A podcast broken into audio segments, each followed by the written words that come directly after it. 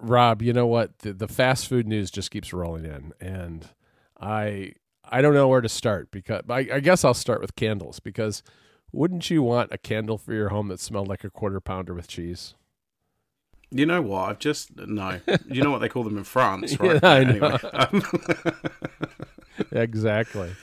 Uh, they have yeah, Yeah, Mc- McDonald's has oh, candles. These are something. Yeah, they really are, and and you know what? I, having been the the person in my family who oftentimes, when you know there's a failure of decision making at the dinner hour, there's a you know what? Let's just do takeout.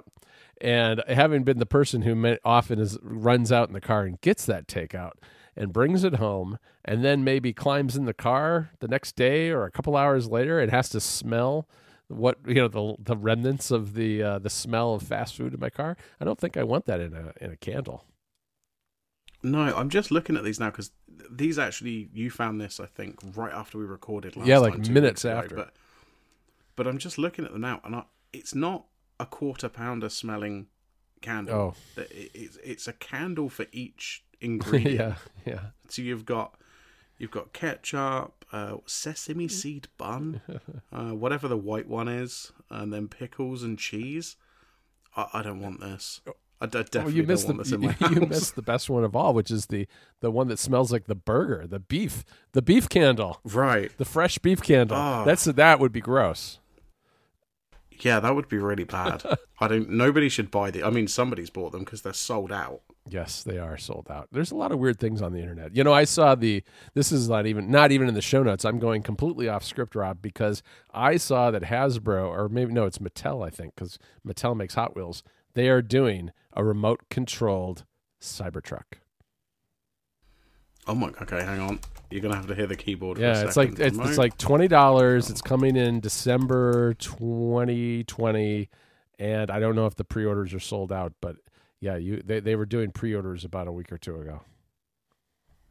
Oh yeah, and it's got the little, the little sort of gun-looking remote control, and Yeah, okay, that's that's. Oh, there's a little miniature one as well. That's adorable. yeah, there are there are uh, there are two versions two versions of it. The big one, the big boy, and the little boy, or whatever. Do you know what? Now you've said remote control car, I'm thinking I'm an adult. I should have a remote control car. Why don't You I? should you should probably you should get this one, and I'm sure you can if you try hard enough, you can find one for Back to the Future.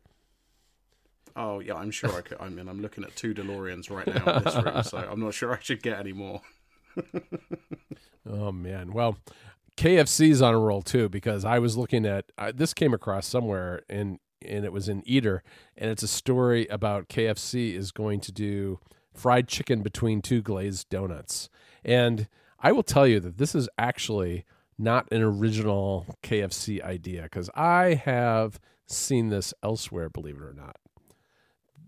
Yeah, I think I don't know. I feel like I've seen this somewhere as well. Um, it might have been on like Man versus Food or something like that, like one of those food shows that I've seen. Yeah. at least something similar. Yeah, don't get me wrong. This is definitely not something most people should eat. It's not good for you. It probably tastes good though. Um, and I know my son actually has had it because we went to a Nashville hot fried chicken place not too long ago. I forget the name of the chain, but there's a new chain in the Chicago area, and it's really good. And they they serve one of these. I have not tried it myself because you know. uh, Fried chicken is one thing, but fried chicken sandwiched between donuts, you know, everybody's got their lines, and I'm drawing it there. Yeah, I, I don't know. I'm looking at this now and I kind of want it, but I know I'd feel terrible afterwards. Yeah, I think so. I think that it's kind of a gut. It looks like a gut bomb. The picture is they they do a good job making this stuff look not gross. I mean, I think there's a real art to, you know, photographing food so it doesn't look like just, I don't know, big big hunks of fat or whatever. Oh yeah, I mean, there's a few videos out there where they show like the way they do the the food photography and like Yeah, nothing is anything that you think it is. Like I it's. I, I can't remember exactly, but like they use like really weird stuff to replace other things. Like none of the cheese you see is actually cheese, and like if it is, they've got like blow torches to like melt it just perfectly, so you get you know the, the you know the the product images that you see when you go on like a McDonald's or a KFC or something Right. like that. Um, so you know it's, it's definitely an art form, and like that doesn't look like KFC chicken to me. yeah. I what Like that, that what I like is every now and then you'll go into like a restaurant and they'll have they'll have done like homemade food photography food photography for their takeout menu or something, and it's just like, wow, you are not selling it. This looks like this just stuff looks terrible. Looks like you know, oh, so gross. Yeah, we've we've got a cafe near us that you know the food's amazing, really nice, and it's decently priced. But you look at their menu, and again, it's that kind of thing, and everything just kind of look grey and grim right. in in the images. And it's like if I only had the pictures, I would never eat here. Yeah, exactly. Um, you know, but once I've eaten there, obviously you know. But yeah, it even just lighting, like to do your own lighting. I mean, you, you've done this. You know, you've built rigs for taking photos and Yeah. stuff. It's not an easy thing to do. It's not, and food doesn't really stay looking the same for very long. So I can only imagine. I mean, I've taken pictures of of you know tech, and it's it it stays put, and it doesn't wilt, and it doesn't melt, and it doesn't you know do other weird things. So I can only imagine what it would be like trying to take pictures of food. But uh, yeah, that's kind of crazy. Well, you know what? We have been doing an awful lot of food talk lately, and I I don't know what it is. Maybe it's the winter time. Maybe we're just hungry. Who knows? Oh yeah, I'm definitely hungry. I, I think it's because I'm trying to eat healthily. So now you're sending me all this Yeah. stuff. Like, not good. So, what do you think about WWDC, uh, Rob? Do you think we're going to have it at this point?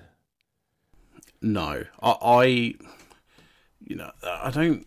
That there's a few countries like I think like France has cancelled any events that are over like five thousand people or something, and I feel like WWDC is because of how far spread WWDC is in terms of the kind of you know the people that are coming. You know, they always announce like, oh, we've got people from 120 countries here Right. this year. It's like, regardless of sort of how panicked people should or shouldn't be, that doesn't feel like a good idea at, at, at this point in time. It doesn't feel like a good idea to get people from countries all over the world to come into one place and be like right next to each other for a week. Yeah, I mean, having been to WWDC a bunch of times, I can tell you that more often than not, I go home sick, and that's just because there's so many humans crammed into a tight space, and you know those those sessions are like that. It's just being in auditoriums and then in the evenings being at bars or other events.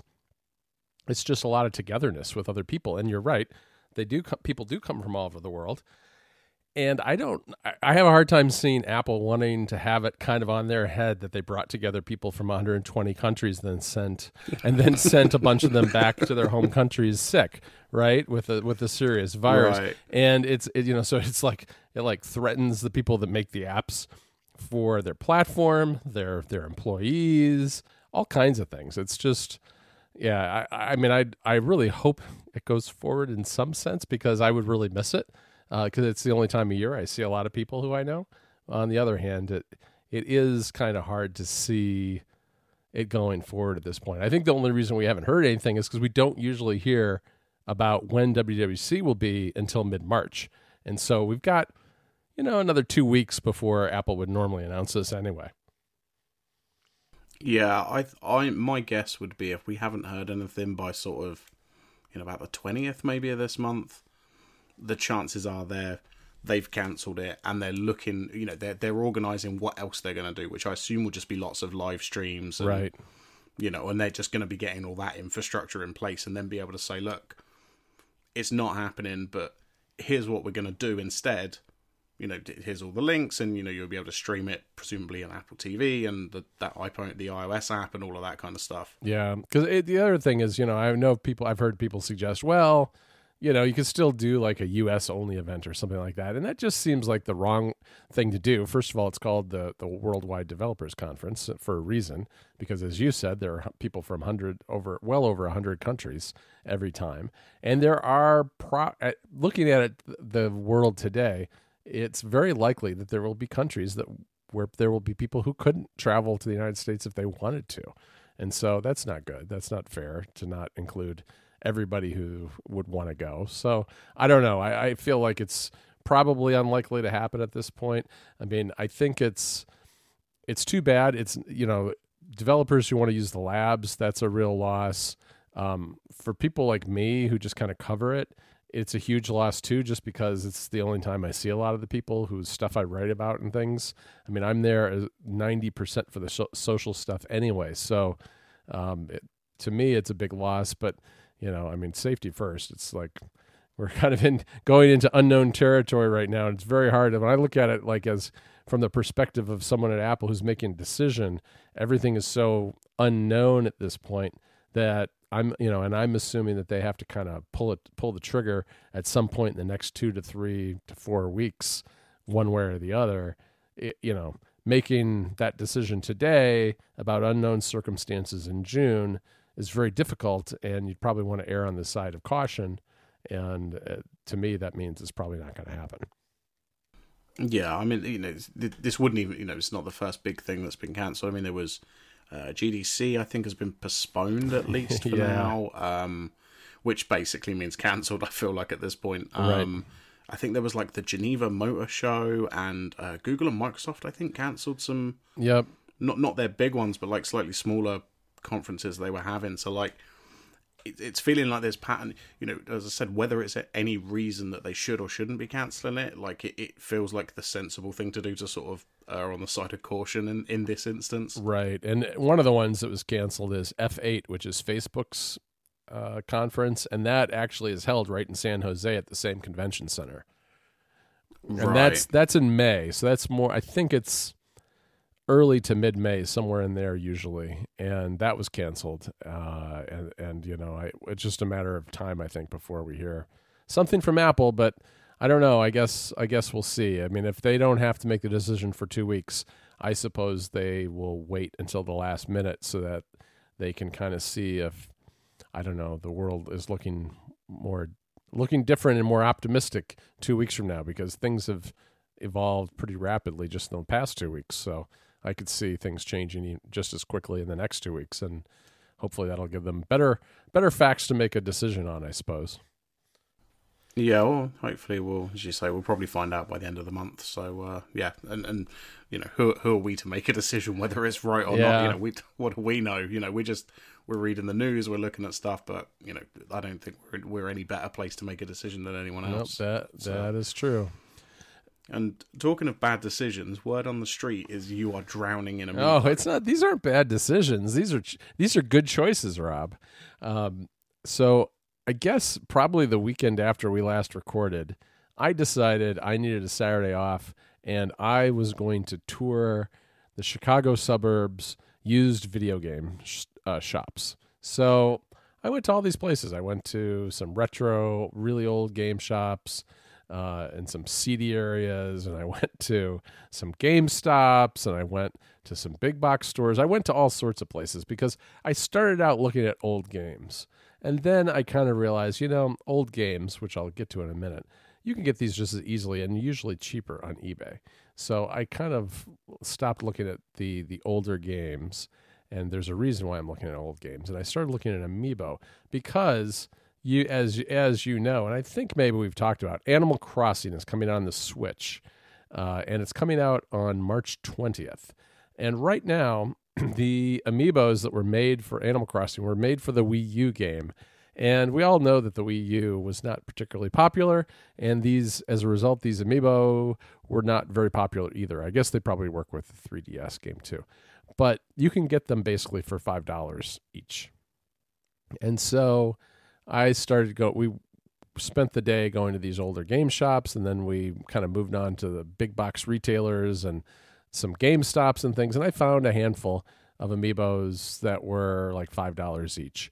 And then I got home, I was like, well, I've got some, but I don't have them all. And if you know, and, and if they're five dollars now, who knows? Maybe they'll be ten or twenty dollars once this game comes out. So if I'm gonna get them, I ought to get them now.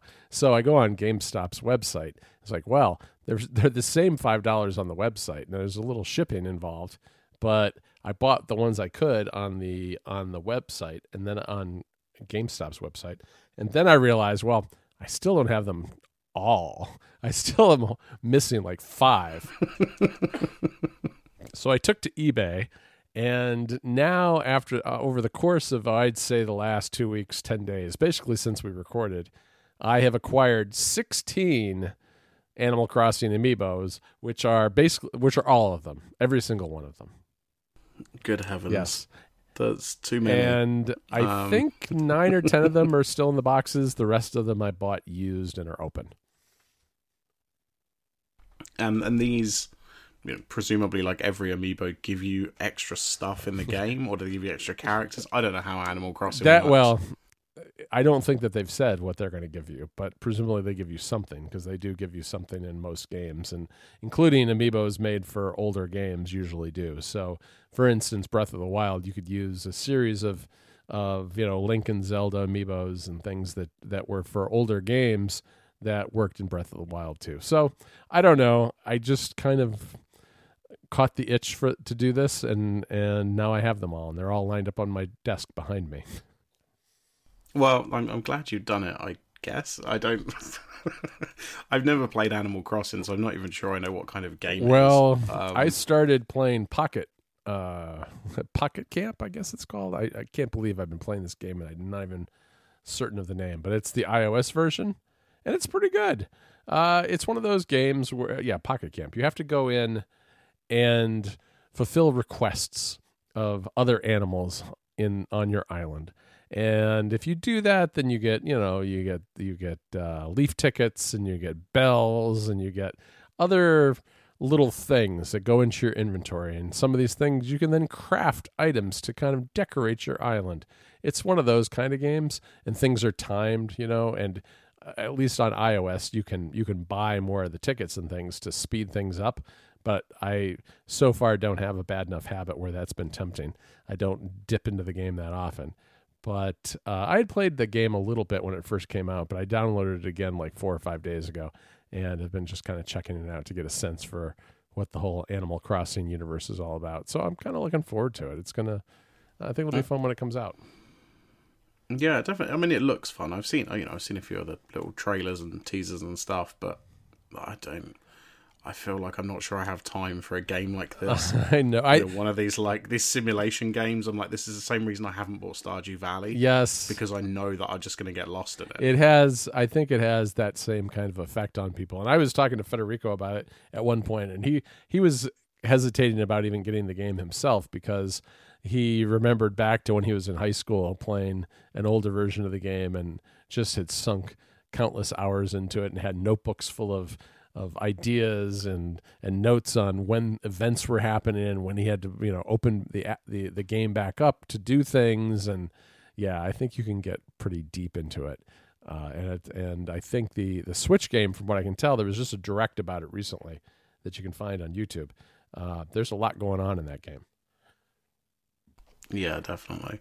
So, why were you looking for retro games? Because I know you've got quite a few anyway. yeah I Um, you know, you you've sent me pictures of them before. I've seen some Game Boy games from you and a bunch of other stuff. yeah So, what what were you exactly looking for? Well, I can't get the Analogue Pocket off my mind, which is uh, Analogue is this company that makes players for old video games, and they're not they're not emulators, they're not anything like that. They're they're actual hardware, reversed engineered that you use the original cartridges on, and the Analogue Pocket is very similar to the original Game Boy's form factor, but it's an absolute gorgeous device. The the company makes incredibly nice looking hardware and it works with Game Boy games, you know, Game Boy Advance games, and then they've got adapters to work with things like Game Gear and Lynx's system and a bunch of other things. And you know, I have some games lying around still from the Game Boy and Game Boy Advance. And so I went around the house and I kind of dug all that stuff out and found looked at took an inventory and figured out what I had because I wanted to get one of these Analogue Pockets and I want to have something to play on it. And then I thought, you know what I really need to do is I need to go find all those good, you know, 30 best Game Boy game articles from places like Polygon and then just start acquiring, working my way down the list and acquiring the best games from each system. And I've done a little of that. I, you know, I, that, that's what sent me to the shops. And then I was at the shops and I thought, well, these look awfully expensive. So I thought I can do better on eBay. So I started looking on eBay. But I'll tell you what, eBay is kind of a cesspool. Especially especially when it comes to video games. There's a lot of fraud and fakes on eBay. Yeah, especially I mean, one of the ones you'll pro- potentially will hit if if you're looking for like um any of the Pokemon cartridges. Yep, that's exactly what all the way all the way up to the 3DS. There are so many fakes around for those, and it's it's near impossible. Like sometimes you you know you can I've, I've seen people post pictures and like I don't know if this is fake and it's like if if you can't tell by look like it's even worse in some ways because you just never really know. Yeah, because people reproduce the the artwork and everything, and there's some pretty com- compelling fakes. And uh, like the one the game that I really want to get, I really want to get Pokemon Emerald, which can go for roughly a hundred dollars because it's considered one of the Oh yeah. one of the better games. And I saw it in a shop, and at least in a shop, you know, you could ask them to pop it in a machine, you could look at it and get a sense for it. But there's a whole bunch of issues when you're buying these online. First of all, a lot of these games the batteries have died. And so if you get one with a dead battery, you can't save your game. So you either have to play it through in one sitting, which is not really practical for a lot of people, or you have to open up the case with special tools and then remove the battery, desolder the battery from the from the card, and then resolder on a new battery. Something that I could probably do, but I don't want to. So you have to either buy a game where you trust the person did a good job soldering on a new battery, or find one that still has a battery that works. And some of these games are nearly 20 years old. So, eh, you know, there aren't, some of them just don't work anymore. Um, I did actually buy a Tetris DX game, which is a Game Boy Color game, and Nice. and it didn't work when it came. And I'm ups- oh yeah, no. and so I haven't I have not yet not left my skating review yet, but um, I may be able. I haven't. What I haven't tried is it looks like the contacts on the board are just kind of you know they've got like they don't look uh, they're not really totally gold anymore. I think they're they're corroded a little bit. So I think I could maybe buff them up a little bit and maybe it'll work. But I've got I found in my house I found my old Game Boy Color. I have my uh, Game Boy Advance SP. That's my favorite of them all. Which Yeah, that's a nice yeah, that's one. one that folds up. And then we've got a 2DS, um, a a 3DS, a DS Lite, a DSi, and I think that's about it. I've got a whole bunch of these Nintendo handhelds handhelds from the, from the past, and found some old found some old Pokemon games that had still had some Pokemon on them. One of them, when I talked to one of my kids, I was like, "Why does this? Why is this has your name in it, but it says you haven't done anything?" He's like, "Oh yeah, I started all over from, from scratch after I beat the game, and I wiped out my old save with all the Pokemon on it." I was like, "Oh come on!" Oh no.